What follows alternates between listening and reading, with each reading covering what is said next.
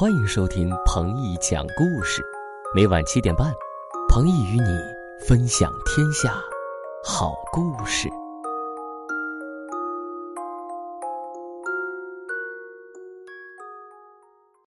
民间传说变驴记。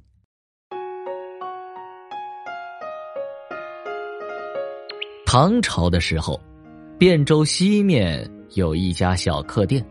店主名叫三娘子，她很有钱，家里驴子特别多，常常以很低的价钱卖给过路人。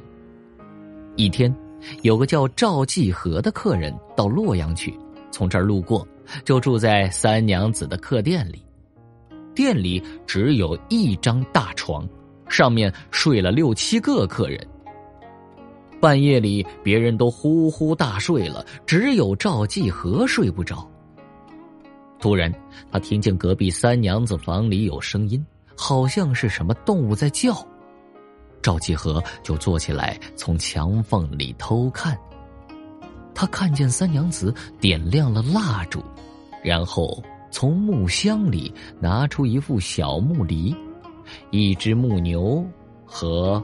一个小木人，他把小木人放在床前的泥土地上，朝他们喷了一口水。嚯，小木人动起来了。小木人把犁套在牛身上，开始赶牛耕地了。不一会儿，地上的泥土翻松了，三娘子又交给小木人一包麦种。小牧人把麦种撒到地里，麦子很快长起来，花开了，麦子熟了，小牧人就把麦子收割下来，有满满一盆呢。三娘子重新把小牧人放进箱子，藏在床底下。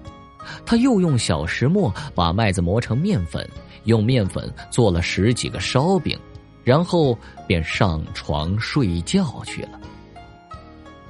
赵继和又奇怪又害怕。过了一会儿，公鸡喔喔叫了，客人们都起床了。客人请吃烧饼，吃了好赶路。三娘子拿出晚上做好的烧饼来，赵继和推脱说肚子疼不想吃，便悄悄的溜到门外，朝屋子里偷看。只见客人们吃完烧饼，哎呀一声，一个个倒在地上不动了。天哪，他们全都变成了驴子！三娘子把驴子赶到院子里关起来，又把客人留下的钱财都收藏起来。赵继和看到这些，吓坏了，骑上马就逃，一直逃到洛阳城。一个月过去了，赵继和办好事情回家。这次他想了一个办法，要对付三娘子。快到小店的时候，他让人做了几个面饼带在身上。